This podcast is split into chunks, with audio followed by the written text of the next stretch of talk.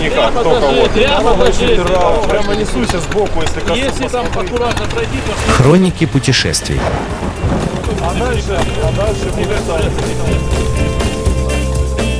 Всем слушателям Моторадио доброго зимнего снежного дня. В эфире мотопрогулка выходного дня и я, Наталья Луковникова. И я снова буду предаваться воспоминаниям, так сказать, и расскажу про местечко Поляны и небольшое заброшенное строение, которое там есть.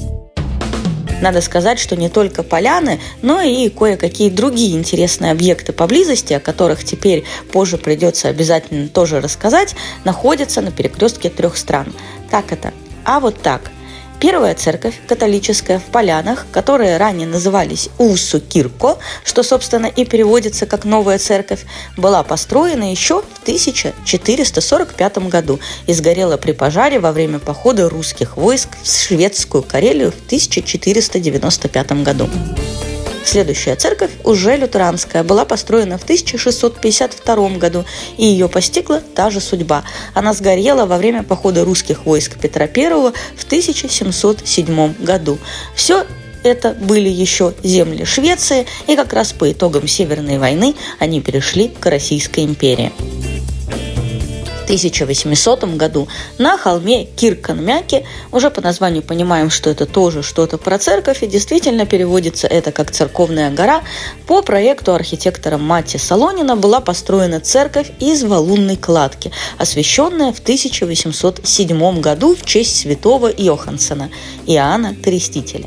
В 1857 году архитектором Эрнстом Лорманом рядом была построена колокольня.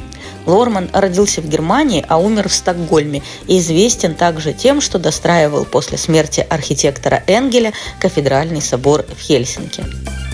С 1903 года внутри церкви находилась скульптура Мартина Лютера авторства самого Петра Клотта, имение которого, оказывается, размещалось рядом в деревне Халола.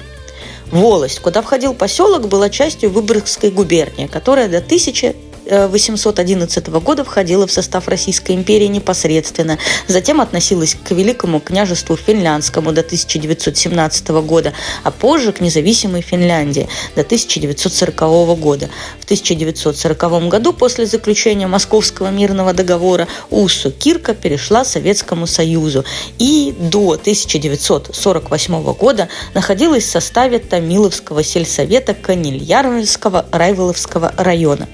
В 1940 году в селе был организован совхоз «Поляны».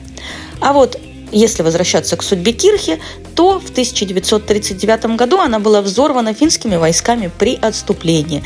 И следы ее фундамента еще можно обнаружить среди могил на кладбище. А вот колокольня сохранилась. Собственно, ее мы и можем посмотреть.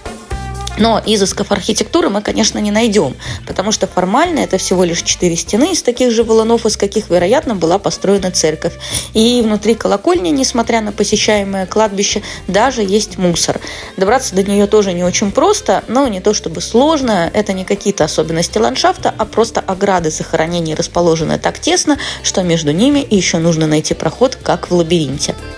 Что интересно, в поселке была также и православная церковь Преображения Господня, построенная в 1912 году между шоссе и озером, и она также погибла в пожарах войны 1939 года. Вот такая вот история местечка, переходившего от одной страны к другой через призму маленькой колокольни. Ну и, наверное, последний момент нашего рассказа – это как доехать до точки. Это совсем не сложно. По берегу Финского залива, по Приморскому Зеленогорскому шоссе или через Огоньки и Канильярви около 80-90 километров. А перед самым поселком въезжайте на возвышенность, где располагается кладбище. На этом все. С вами была я, Наталья Луковникова, и мотопрогулка выходного дня. Оставайтесь с нами на волне Моторадио. Хроники путешествий.